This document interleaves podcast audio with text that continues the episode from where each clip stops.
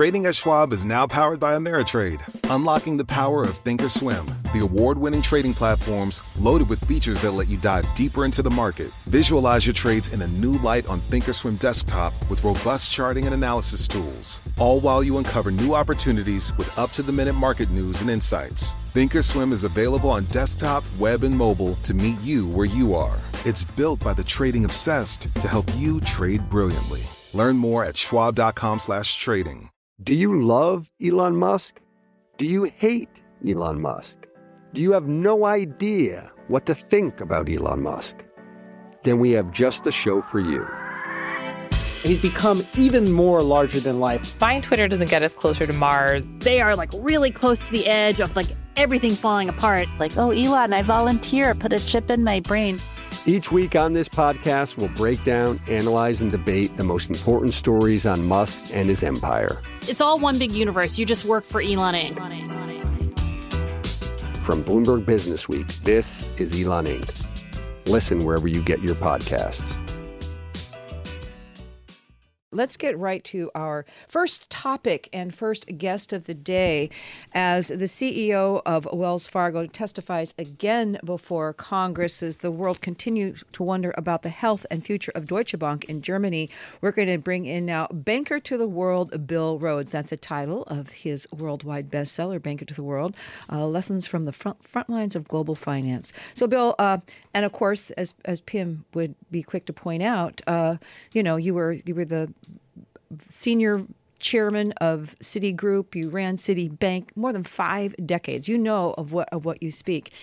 Uh, you're focused right now on something that seems so old fashioned culture and conduct at big banks. Thank you, Kathleen. It's always great to be with the two of you on here. I co chaired a, uh, uh, a group at the uh, uh, study of the Group of 30 on Culture and Conduct, which was published uh, in July uh, 2015, which concentrated on need to have a positive, good culture, which takes into account uh, several things. First, uh, which is number one, is any financial institution, and particularly bank, has to gain uh, the trust and confidence of the public. If you lose that, you lose everything. Uh, and we have all sorts of risks that banks have to put up with uh, and deal with market risk, operational risk, credit risk. But the most important is reputational risk because once you lose your reputation, it's very difficult to get back, and it certainly uh, damages uh, an institution. Uh, along with that, uh, a financial institution, again, particularly a bank and a retail bank, has got to make sure it always puts uh, the well being of its customers first. And if that's ever put into question, then the brand uh, of the institution and the institution itself has real problems. And I think that's the challenge now for the management and the board of, uh, of Wells Fargo. Uh, and things like uh, uh embedding a culture uh, within an institution uh, is key. And not only to embed this culture there, but to monitor it on a regular basis and also to take action if, if it's seen that people are not living up to that culture. We're going to have much more with uh, Bill Rhodes. He is banker to the world. He's going to give us his insight into Deutsche Bank. That's coming up. Uh, Wells Fargo shares right now down just a little bit less than 2%, down 77 cents, uh, $44.53 for WFC. This is Bloomberg. This is Taking Stock. I'm Pimm Fox, my co host Kathleen Hays.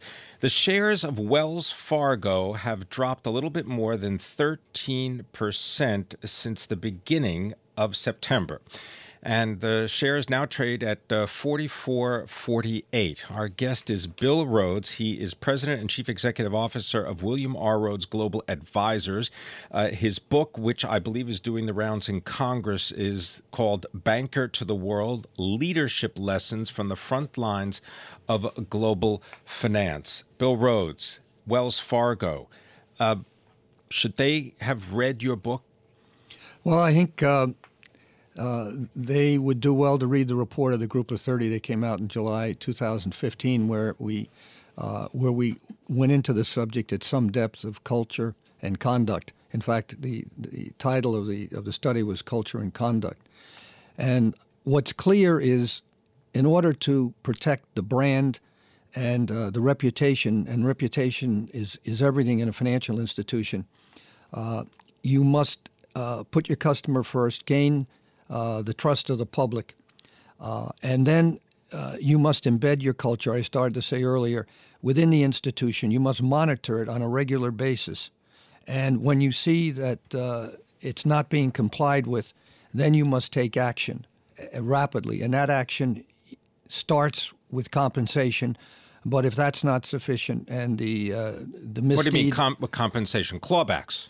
Not only clawbacks, uh, you know, reducing the compensation of somebody as well as clawbacks, and the other thing, which is uh, I think uh, most important uh, here, is at the end of the day, if that's not sufficient, then dismissal has to be right on uh, the table there, because if this is not then the tendency, oftentimes, of uh, of staff employees is to not take it seriously. But the truth is, this needs to start at the top.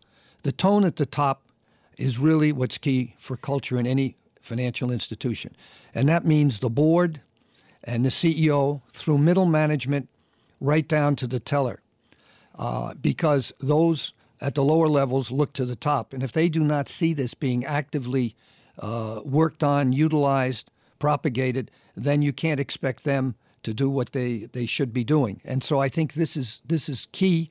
Uh, and we've seen case after case where there have been problems in financial institutions over the last uh, decade uh, that this has come up uh, in uh, you know in whatever inquiry is mm-hmm. is being made. and there are all types, as I said earlier, of risk management, different types of it. Uh, but the most important uh, is reputational risk, your brand. And I think that's where uh, Wells uh, needs and, and will be working on uh, going forward. Well, and the, the last thing I would say is you must have a very strong compliance function. Uh, the compliance function is supposed to be looking to see that your culture is being adhered to from the very top to the bottom. And uh, the person in charge of compliance should have a direct line to the CEO and to the board independently. So that if he or she sees that something's being done wrong, uh, it's surfaced very rapidly. The other thing uh, that I think uh, is uh, is very very important is you must have an active whistleblowing program that is taken very seriously by management. So if somebody at whatever level sees something being done wrong, they will mention it and feel free not to be taken advantages uh, of if they do mention it. And, and that is really for the protection of the institution. And a, an institution with a positive culture uh, is not only important for all the reasons I said, but also it's important for your bottom line. Because if you have a positive culture that's adhered to, customers believe in you and will want to do business with you, and it'll reflect in your bottom line. Uh, just have time for one more question, Bill, and I want to just bring in Deutsche Bank because the the, the seems the moral of the story with with Deutsche is that uh, it has a lot to do with European banks never really being forced to recapitalize and no no coherent central authority in in uh, the euro area. Well, as I've mentioned for several years on this program, the European banks were very slow uh, to uh, raise capital, uh, cut cost uh, and to get rid of areas of their, their businesses which were not core uh, part of, uh, of their businesses and to write off bad loans. Uh, here in the United States, the, the, financial institutions, the banks, started to do that in 2009 uh, before the end or at the time of the end of the Great Recession. And uh, this was not done in Europe. And the regulators in Europe, frankly, fumbled the ball here and it was only uh, with the implementation of, of the regulatory side of the banking union several years ago that you got uh, strict regulatory uh, oversight. And so I think one of the problems that you've seen in countries like Portugal, uh, Italy, uh, very much now in the case of Germany, you know, Deutsche, Commerz, etc., is that they're being forced to take these actions uh, very, very rapidly. And it's important that this be done uh, as rationally as possible because uh, some of the institutions that we're talking about are major institutions in the world financial markets, and they are key. All right.